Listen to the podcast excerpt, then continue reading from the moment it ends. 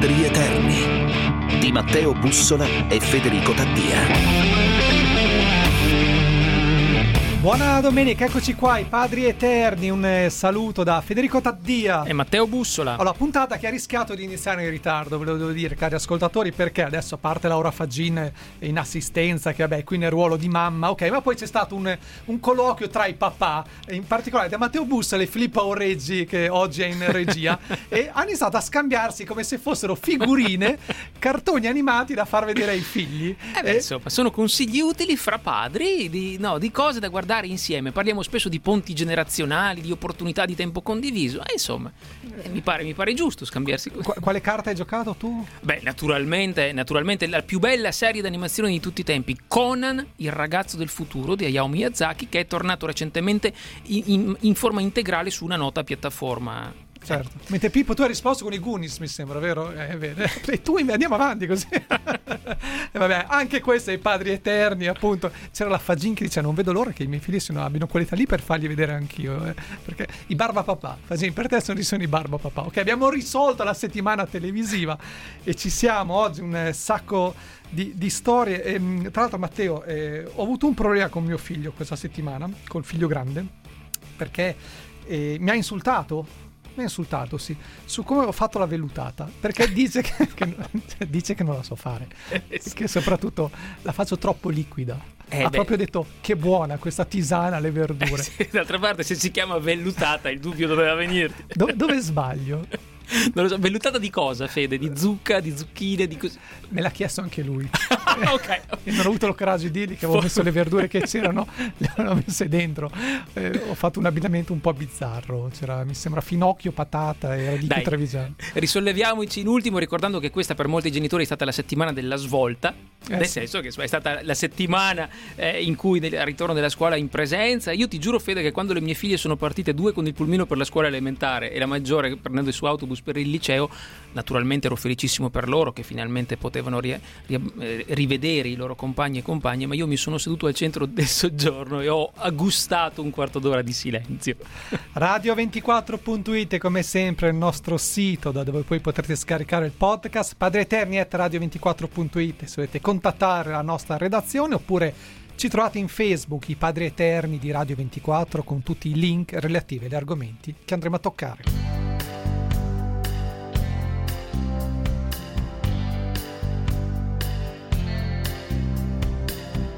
You and me, we were the pretenders. We let it all slip away. In the end, what you don't surrender, well, the world just strips away. Girl, ain't no kindness in the face of strangers. We ain't gonna find no miracles here. Well, you can wait on your blessings, my darling.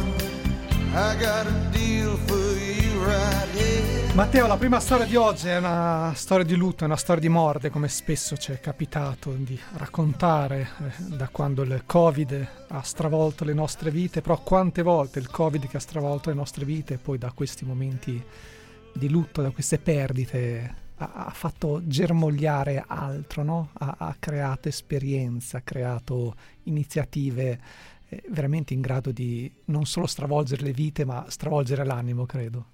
Ma infatti è questa la qualità a volte, no, delle storie che i nostri ospiti ci raccontano, è proprio questa, che da storie di perdita si trovano opportunità di scoperta, e quindi c'è sempre la maniera che alcuni trovano, per fortuna, di metabolizzare questo dolore e riuscire a farlo diventare qualcosa di bello per gli altri.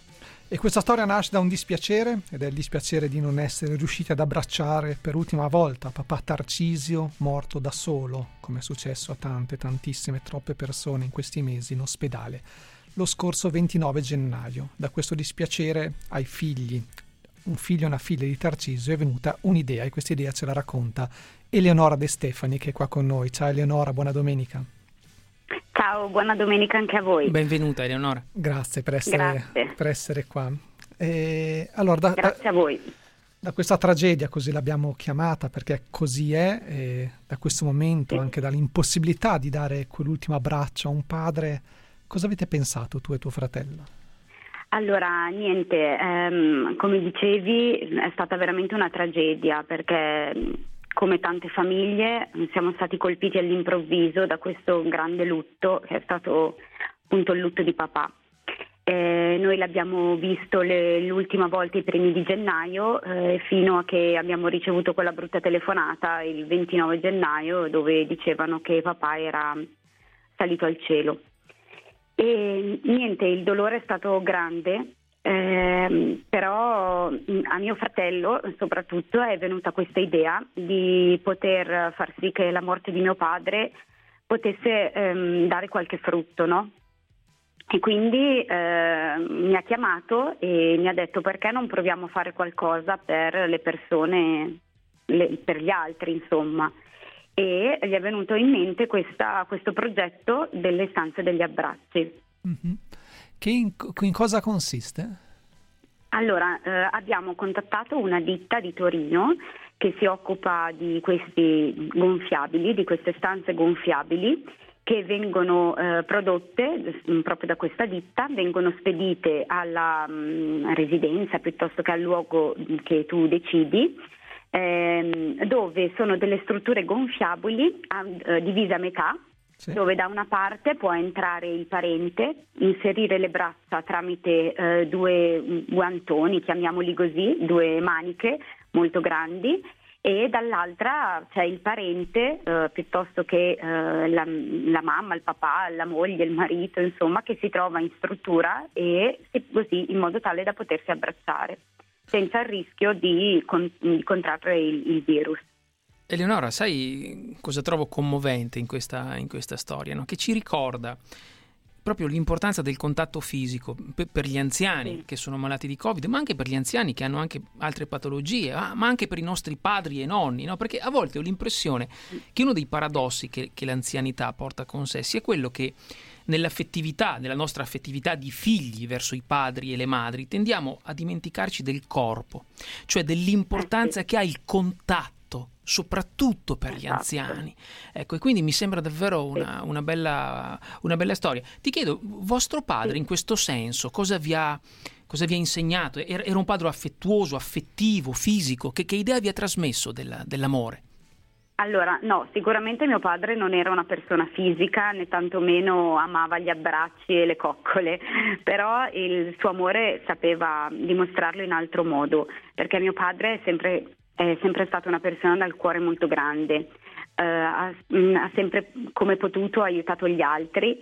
C'è stato un periodo dove guidava il pulmino per gli anziani, per riportarli a casa, non so, dal centro diurno piuttosto che, e quindi faceva questo tipo di volontariato. Poi era nella protezione civile e poi è stato anche nel soccorso alpino quando era più giovane, quindi ha sempre avuto questa dedizione verso gli altri e che ci ha trasmesso, perché comunque anch'io personalmente ho sempre lavorato con le persone e questa cosa credo che ce l'abbia proprio insegnata papà, insomma, di non pensare mai solo a noi stessi, ma a mettere davanti anche gli altri e i bisogni degli altri, ecco. Insomma, con queste stanze degli abbracci avete veramente concretizzato questo insegnamento. Ricordiamo che le stanze degli abbracci sono state aperte nella casa residenza anziani Oasi San Francesco di Careggio, nel comune di Ventasso. Sì, di Careggio, scusa, ti correggo perché è stato scritto male anche lì, quindi ti correggo così lo diciamo giusto, che non si offendano. Brava, in provincia di Reggio Emilia, esatto. E nella casa Madonna, sì, del Lavoro Opera Donna e Guanella di Nuova Olonio, siamo una frazione, esatto, di Dubino in provincia di Sondrio. Che quella è una, scusami, preciso, sì, è andata alla residenza per disabili. Perfetto. Dove vivono dei disabili in modo residenziale, sì. Eleonora, grazie davvero per aver condiviso con noi questa storia, la storia tua e la storia di tuo fratello Luca, appunto in onore di papà Tarcisio. Ciao e buona domenica. Grazie a voi. Ciao Eleonora, grazie. Buona domenica a voi, grazie. Noi adesso ci fermiamo, le informazioni per chi sta viaggiando, poi ancora qua con i Padri Eterni.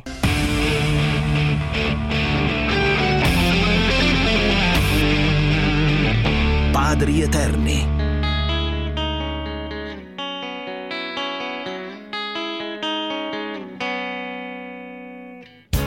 I found this photograph underneath broken picture glass. 10 your face of black and white, beautiful, haunting sight. Looked into an angel smile, captivated all the while. From her hair and clothes she wore, I would place her in between the walls. Was she willing when she sat and posed a pretty photograph to save her flowering and fair? For days to come, for days to share, a big smile for the camera. How did she know? Moment could be lost forever, forever, forevermore. Tema che andiamo a affrontare adesso, Matteo, è un tema che abbiamo toccato già nel nostro programma, no? Che è quello del lutto, della scomparsa di un figlio.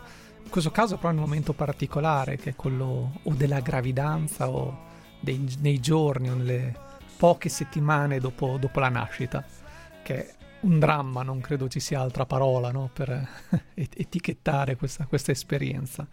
C'è una notizia di cronaca, no? Da marzo ci sarà la possibilità di chiedere i 10 giorni di congedo parentale anche per i padri che hanno perso il figlio durante la gravidanza. Sono circa 1.500 all'anno, che comunque insomma sono 10 giorni importanti, perché c'è bisogno di quel periodo. Sì, anche se è triste, no, che si parli di congedo parentale per i padri in situazioni difficili come questa, ma per fare capire quanto è importante e quanto si tratti di un progresso reale e concreto, basti dire che fino a poco tempo fa, in caso di lutto perinatale, i padri avevano diritto a un giorno di lutto sostanzialmente, quindi nemmeno il tempo, non dico di metabolizzare la notizia, ma di stare accanto alla propria compagna in un momento così delicato e così difficile. Quindi ben venga qualunque tipo di avanzamento in questo senso. Ci sono associazioni, ci sono professionisti che lavorano proprio per aiutare i genitori in occasione di questi eventi, e non solo. Con noi c'è Gisella Congia, che è una psicologa perinatale e fotografa. Ha appena pubblicato un libro intitolato Catastrofe, riflessioni sulle catastrofe perinatali, ma anche fondatrice di una piattaforma virtuale interattiva per trattare l'argomento, perinatalewebdoc.com. E Gisella è qua con noi. Ciao Gisella, buona domenica, benvenuta. Buongiorno a voi. Intanto Gisella, da dove è nata l'esigenza appunto di dedicare riflessioni, studi, competenze, una piattaforma anche per appunto questo periodo, che se ci aiuti anche a definirlo, a capirlo, a comprenderlo? Certo, allora innanzitutto veramente grazie per questo spazio, nonché per questo importante lavoro nel parlare anche della paternità, oltre che della maternità. Il mio lavoro è il lavoro di Catastrofe, sia nella versione del libro che del progetto del webdoc, nasce proprio per creare una rete che possa parlare di perinatalità ad ampio respiro, e seguendo quello che è un po' lo spirito col quale io diversi anni fa mi sono avvicinata a questo tema, che è quello dell'abbattimento degli stereotipi. Avete proprio aperto questa sessione con un tema molto molto delicato. Ci sono importantissimi professionisti e associazioni che lavorano per esempio proprio sull'aspetto del lutto, ma ancora il lutto, come molti altri eventi del perinatale, come dire, sembrano un po' ingabbiati in quelli che sono degli stereotipi, sembra che ci siano dei temi che non si possono toccare. Quando noi parliamo di maternità o di paternità, continuano a viaggiare su quella che è una visione molto edulcorata, no? della rappresentazione. Ma anche... quando... anche molto tradizionale in un certo senso, no? Sai, scusa se ti interrompo Gisella, ma è proprio che cioè, l'impressione che si ha da qui, no? è che a volte appunto proprio nel lutto perinatale si tenda a sottovalutare il dolore dei padri, quasi come se fosse una cosa che a loro non spetta, forse anche a causa degli stereotipi di genere di cui tu parlavi. Ma di più ancora, cioè io ho un po' l'impressione che se l'elaborazione di un dolore così grande non avviene insieme alla propria compagna o moglie, questo dolore poi possa paradossalmente arrivare a dividere una coppia invece che a unirla. Non so, sono impressioni sbagliate. Io condivido le tue riflessioni, questo avviene in un evento così forte, potente come quello di un lutto, avviene in eventi, se vogliamo, anche meno come dire, oggettivamente, collettivamente condivisi come eventi drammatici. La coppia in sé va incontro a una grande trasformazione quando si affronta l'arrivo di un figlio. Possiamo immaginare ancora di più quando l'arrivo di un figlio subisce un arresto così impattante come la perdita. Certo. Di fatto forse c'è proprio un lavoro da fare per iniziare a parlare di genitorialità. Noi abbiamo spessissimo, parliamo, e anche io mi accorgo che spesso mi ritrovo in questo canale di parlare di maternità. Invece proprio iniziamo a parlare di genitorialità, cioè ampliamo la nostra visione, la nostra immagine, non più alla madre che si trasforma per accogliere, no? Prima fisicamente, certo, quindi questo processo, l'arrivo di un figlio, ma di genitorialità, cioè due persone quando ci sono, perché quando c'è la coppia si può parlare di due persone che si trasformano nell'arrivo di una nuova creatura. E in questa trasformazione ammettere e accettare che ci possono essere delle catastrofi. E catastrofi intesi proprio, ed è qua anche lo spirito del lavoro che ho portato avanti insieme a tutti i professionisti che hanno accolto l'invito dentro il libro, dei ribaltamenti. Esistono un'enorme quantità di eventi ribaltanti tra quelle che sono le aspettative, quelle che è la realtà di ciò che avviene, in un'esperienza come quella del perinatale, che è un tempo lungo, sì. E questo è importante raccontarlo, perché anche solo rifacendoci alla letteratura parliamo di un tempo che va dal concepimento al primo anno del bambino, quindi è un tempo lunghissimo dentro il quale veramente possono avvenire degli eventi molto profondi e che alcuni plateali, no, come una morte quando si aspetta la vita, altri che sono più intimi dell'individuo e della coppia, mm-hmm. Quindi magari va tutto benissimo, un parto che va bene, un bambino che arriva, la coppia c'è, ma che tempo ci vuole per una madre e per un padre acquisire il ruolo? Ecco, noi forse c'è un immaginario collettivo che dà troppo per scontato. No, assolutamente. Di... E c'è una quotidianità, no? Un giorno per giorno, dove le cose cambiano, si trasformano, ci sono i non detti che a volte fanno male, uh-huh. e sedimentano, no? Rimanendo poi nella storia della coppia. Gisella, ricordiamo ancora, allora, perinatalewebdoc.com, la piattaforma per conoscere il documentario web. Ricordiamo catastrofe, riflessioni sulle catastrofi perinatali, però il tema è veramente importante, delicato e necessario, quindi ci ritroveremo in una delle prossime puntate, così magari ci dai proprio qualche istruzione pratica a noi padri su come essere presenti e consapevoli in quel periodo. Grazie ancora, buon lavoro. Grazie Gisella. Grazie a voi, buona domenica. Grazie Gisella. Ciao.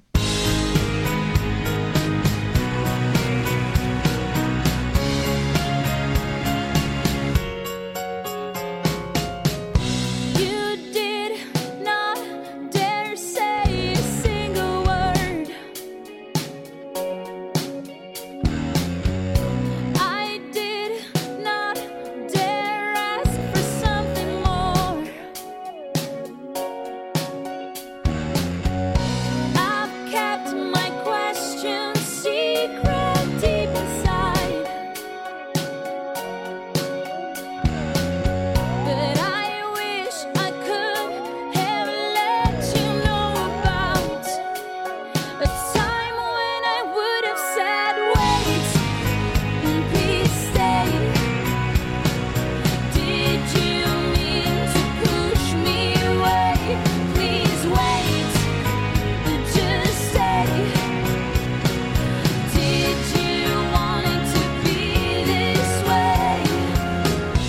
stata una parola che questa settimana è spesso tornata. Tutto è iniziato con Aurora Ramazzotti, che ha fatto questo video sui social dove si è detta schifata del comportamento di tanti uomini, tanti maschi che le fischiavano dietro, la apostrofavano con commenti sessisti o apprezzamenti forzati, no? Il catcalling. Ho visto anche alcune interviste dove anche tu stesso, Matteo, hai raccontato un po' delle tue figlie, dell'impressione che avevano, ne hai parlato con loro? Sì, mi hanno proprio chiesto un'opinione in quanto scrittore, ma soprattutto in quanto padre di una figlia che tra l'altro adesso appunto è entrata nell'età dell'adolescenza, che ha subito questo fenomeno. E devo dire che, così introduciamo il tema già subito con la giusta nota, questo articolo, questa intervista è stata pubblicata anche online e io ho commesso l'errore, ahimè, di andare a leggere i commenti.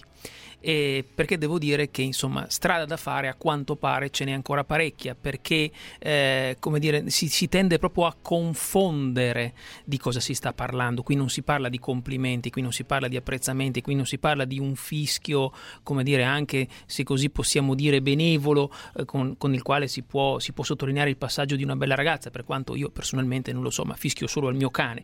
Ma si parla proprio di vere e proprie molestie, si parla di gruppi di uomini sconosciuti che apostrofano ragazze con appellativi irripetibili, di tentativi di approccio anche fisico, insomma, quindi di vere e proprie ingerenze nella vita delle ragazze e delle donne.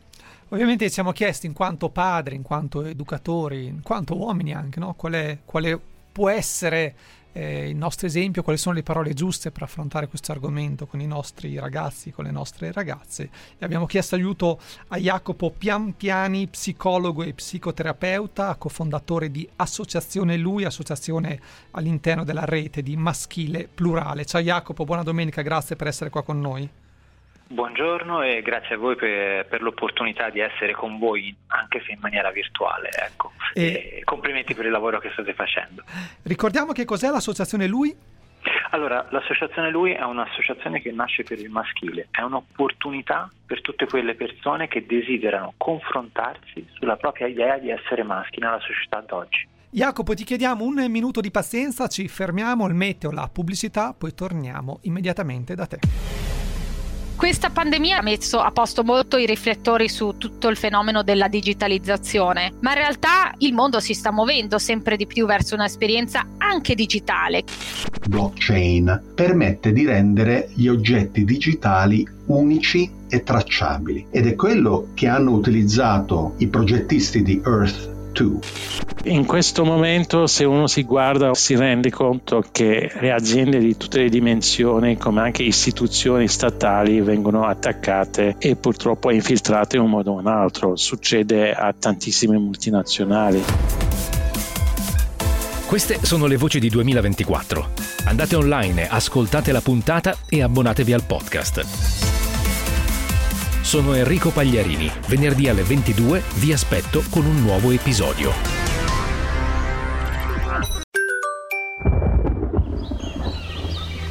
Tempo in diretta.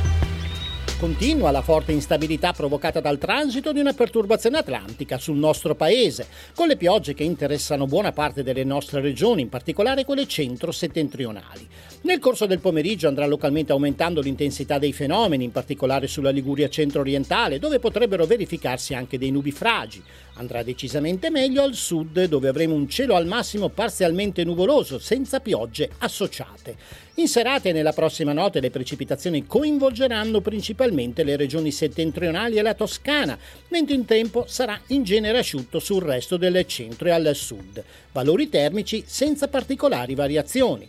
Con le previsioni di ilmeteo.it per ora è tutto. Per maggiori informazioni scaricate la nostra app ufficiale. Un saluto da Stefano Ghetti.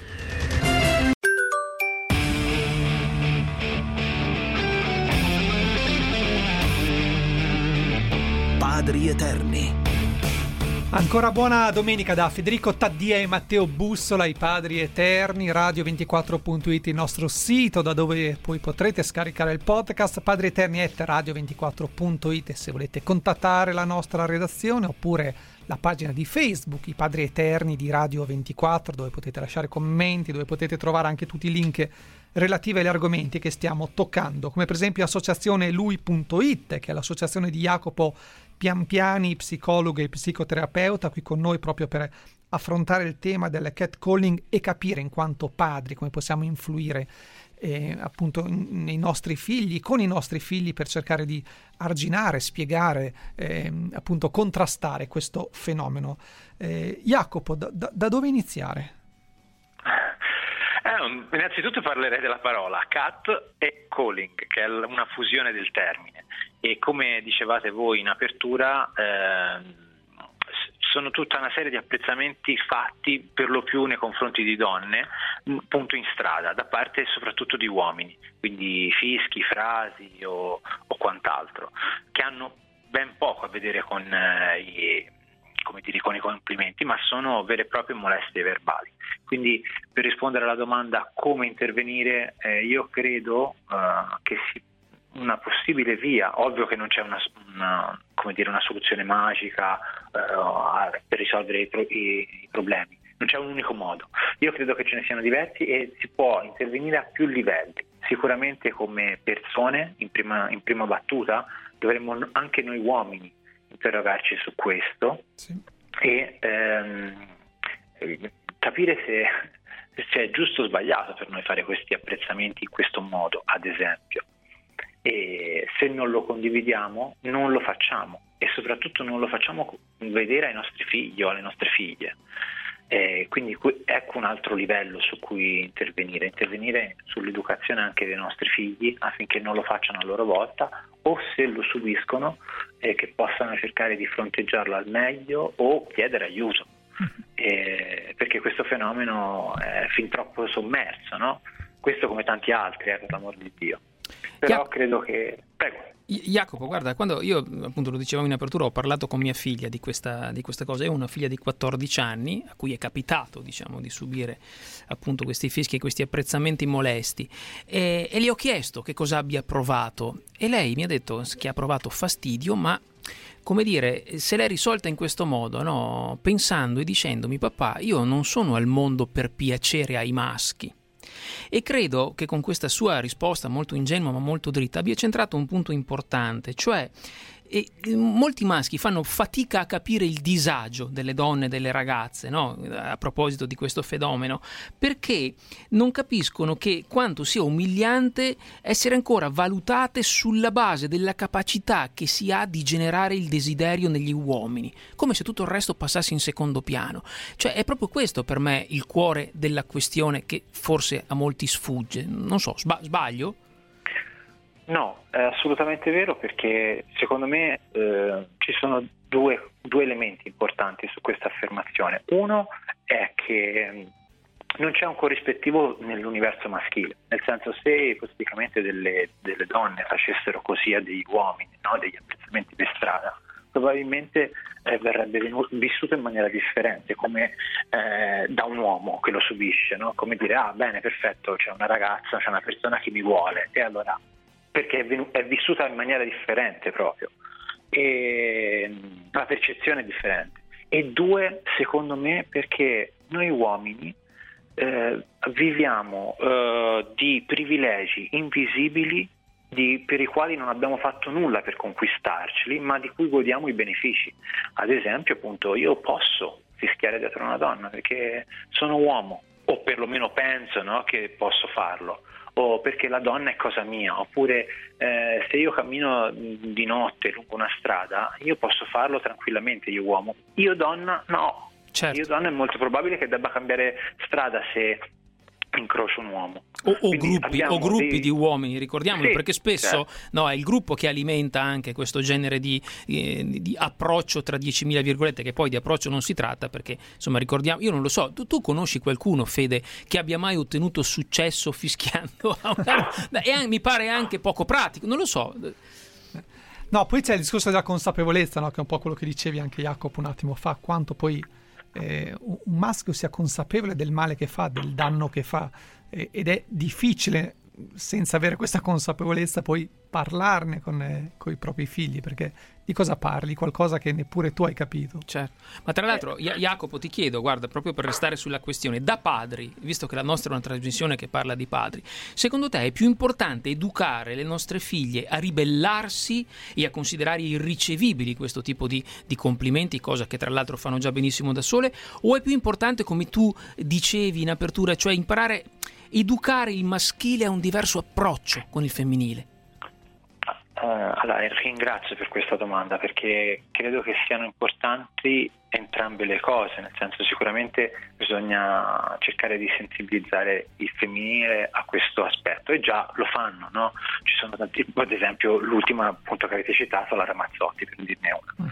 E quindi il movimento delle donne è sicuramente molto sensibile sul tema. Io credo che invece adesso il passo di come dire, lo scatto dovrebbe essere che noi uomini, come ha fatto il movimento delle donne, potessimo iniziare a metterci in discussione, a guardare con occhio critico verso noi stessi, come proviamo ad esempio a fare con l'associazione Lui, provare a fare una critica per dire: ma io, per sentirmi uomo, devo ricorrere a questi stratagemmi appunto del fischiare, piuttosto che dell'essere l'uomo che non deve chiedere mai?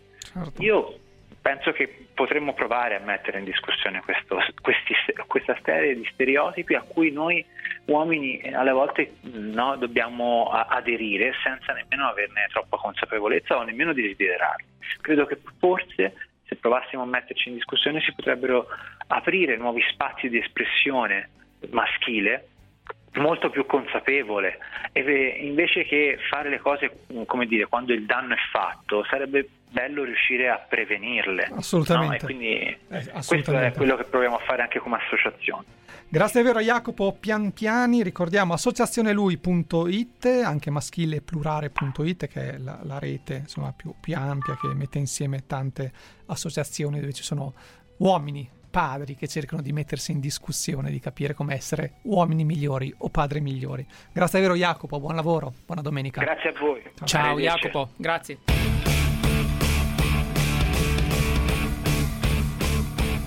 Matteo, adesso invece ti porto sullo spazio. No, stavo pensando che insomma è un classico, no, di un figlio e di una figlia anche, questo grazie anche a Samantha Cristoforetti, no? Che dice: da grande voglio fare l'astronauta. Sì, beh, è un classicissimo, assolutamente. Chissà perché mai nessuno vuole fare il panettiere. No, ma da grande. Però l'astronauta, è vero, è un grande classico. Credo che più o meno tutti ci siamo passati. Pensa che c'è un figlio o una figlia il cui padre dice: io da grande voglio fare l'astronauta. Ecco, questo ci manca. E invece ce l'abbiamo, ed è qua con noi. Diamo il benvenuto a Marco Berri. Ciao Marco. Eccolo, buongiorno. Ciao Marco. Marco Berri, ormai voce di Radio24, perché Radio24 insomma ha adottato questo tuo progetto, sì, folle, aggiungo io, non lo aggiunge, sì, Radio24. Come mi chiama Milan, il nostro inviato spaziale. Esatto. Yes, It's Possible è il nome di questo progetto, che ogni giovedì racconti appunto da Milan e da Manera, e che è un percorso di avvicinamento a un sogno che vuoi realizzare, speri di realizzare, ma capiremo anche che poi non è forse così importante realizzarlo, che è quello di fare un viaggio spaziale, giusto? Guarda, più che il viaggio spaziale in realtà lo sto facendo nella preparazione, perché il progetto è: io voglio prepararmi per superare tutti i test. Questa è la difficoltà è di affrontare tutti i problemi di una preparazione così, e riuscire ad arrivare alla persona che ti dice: guarda, hai fatto tutto, ma no, non c'è posto per te. Però essere pronti nella prestazione e riuscire a risolvere tutto. Poi a risolvere tutti i problemi che ci sono nell'affrontare tutti i test e tutte le prove. Okay. Quali sono? Te li faccio l'elenco veloce. Adesso ti fermiamo e diamo le informazioni per chi sta viaggiando, poi torniamo immediatamente da te, ma soprattutto dalle tue figlie, qui hai dovuto appunto spiegare quello che avevi intenzione di fare.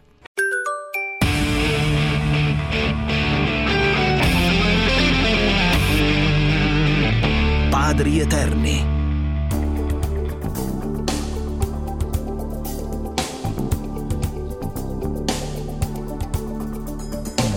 Che vivevi in un abbaino era vera, il cielo sempre vicino voleva passare sulla vita come un aeroplano, perché a lui non importava niente di quello che faceva la gente, solo una cosa per lui era importante, e si esercitava continuamente per sviluppare quel talento latente che è nascosto tra le pieghe della mente. E la notte sdraiato sul letto guardando le stelle dalla finestra nel tetto, con un messaggio voleva prendere contatto. Diceva: extraterrestre, portami via, voglio una stella che sia tutta mia. Extraterrestre, vienimi a cercare, voglio un pianeta su cui ricominciare.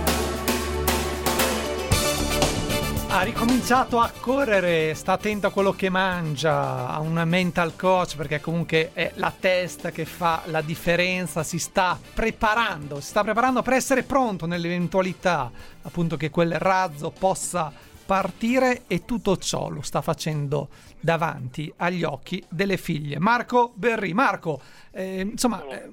tutto ciò non lo stai facendo per loro, però stai dando un grande insegnamento, credo. Guarda, in realtà io lo sto facendo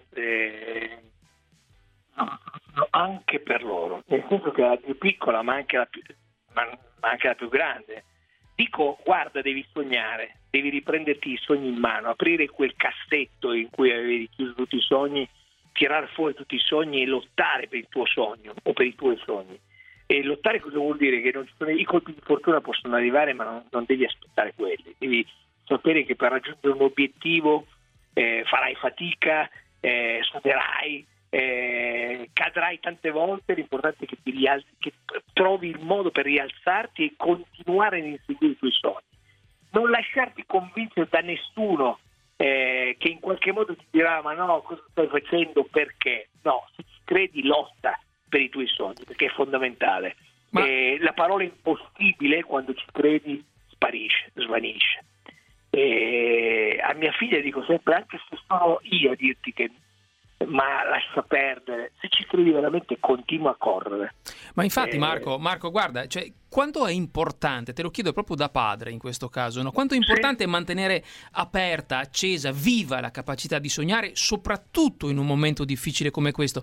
Te lo chiedo, sai, perché a volte si interpreta erroneamente la volontà di sognare come volontà di fuggire dalla realtà. Invece io penso che sia esattamente il contrario, no? Cioè sognare serve a inventare la realtà, o no? Guarda, io penso che il sogno sia la cosa più concreta che abbiamo, sia il punto di forza, l'ingrediente che ci permette di superare gli ostacoli, che all'interno del sogno ci metto la passione, l'entusiasmo, la grinta. Cioè il sogno è quell'ingrediente che ti permette veramente di avere la spinta che ti fa alzare l'asticella, la spinta che ti fa veramente superare le difficoltà. Le difficoltà e gli errori sono tutti ingredienti che ti insegnano che cosa vuol dire raggiungere l'obiettivo, che cosa vuol dire che ti stai avvicinando all'obiettivo. E il sogno è concretezza. E in più ti dico questo alle mie figlie, no, a tutte le persone, mia nonna, io per mia nonna e mio nonno che mi hanno insegnato tantissime cose meravigliose. Mio nonno mi ha insegnato che il sogno è l'ultima cosa che abbandona l'uomo, con l'ultimo respiro l'uomo sogna ancora, ed è meraviglioso, perché cioè, il sogno è veramente il progetto che ti fa andare oltre, che ti fa trovare la forza per cercare, che ti fa incuriosire. Io mi sveglio la mattina e penso: chissà come mi meraviglierà e come mi stupirà questa giornata. Ma Marco, il sogno è anche possibilità di fallimento. Credo che hai messo in conto che potresti non partire, giusto? No, allora aspetta, io ti dico questo. Da quando sono partito il 1° gennaio e finirò il 31 dicembre. No, finirò. Mi sono dato come data il 31 dicembre per riuscire a superare delle prove, dei test. Quali sono le prove e i test? Intanto dimagrire, intanto prepararmi fisicamente, quindi atleticamente, mentalmente, e superare i test che sono. Devo lanciarmi con un paracadute da un aereo, devo imparare a pilotare quell'aereo, devo fare una prova di sopravvivenza in una grotta, Devo acquaticità sott'acqua, quindi ambientazione sott'acqua, il volo a 0G, la centrifuga e imparare una lingua in modo soddisfacente. Sembrano gli obiettivi del risico, eh? Come? Sembrano gli obiettivi del risico, è una lingua a tua scelta, esatto. Appunto. Sì? Esatto. No, però questa è una sfida. Un calcolo che partito il 1° gennaio pesavo 86 kg e 600 grammi, tanta roba. Questa mattina peso 75 kg e 500 grammi, cioè ho superato gli 11 kg persi. Marco, sì. Marco, la capacità di credere nei propri sogni è contagiosa? Speri in questo anche per le tue figlie? Guarda, io sì, infatti le mie figlie all'inizio la più piccola rideva molto, la più grande è un po' più abituata, sono un po' pazzo, per cui dice vabbè dai, va bene, ok, a parte che un po' di anni che spazio e mi lascio incuriosire da che cos'è lo spazio e come ci rappresenta, perché poi alla fine lo spazio oggi siamo rappresentati tantissimo dallo spazio ma non lo sappiamo.